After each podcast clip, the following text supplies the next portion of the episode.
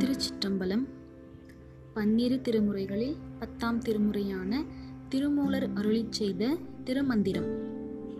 பாடல் நாற்பது உடலில் புகுந்து நின்றனன் இறைவன். பாடல் குறைந்து அடைந்து ஈசன் குறைகழல் நாடும் நிறைந்து அடை செம்பொனின் நேர் ஒளி ஒக்கும் மறைஞ்சு அடம் செய்யாது வாழ்த்த வல்லார்க்கு புறம் சடம் செய்யான் புகுந்து நின்றானே. பொருள் சிவபெருமான் திருவடியில் மிக்க விருப்பமுடையவராய் அவன் திருவடி உணர்வால் தாழ்ந்தடைந்து அத்திருவடியினை அடைய விரும்புவாராக. அப்பெருமான் நிறைந்த செம்பொன்னின் ஒளியைப் போன்றவன்.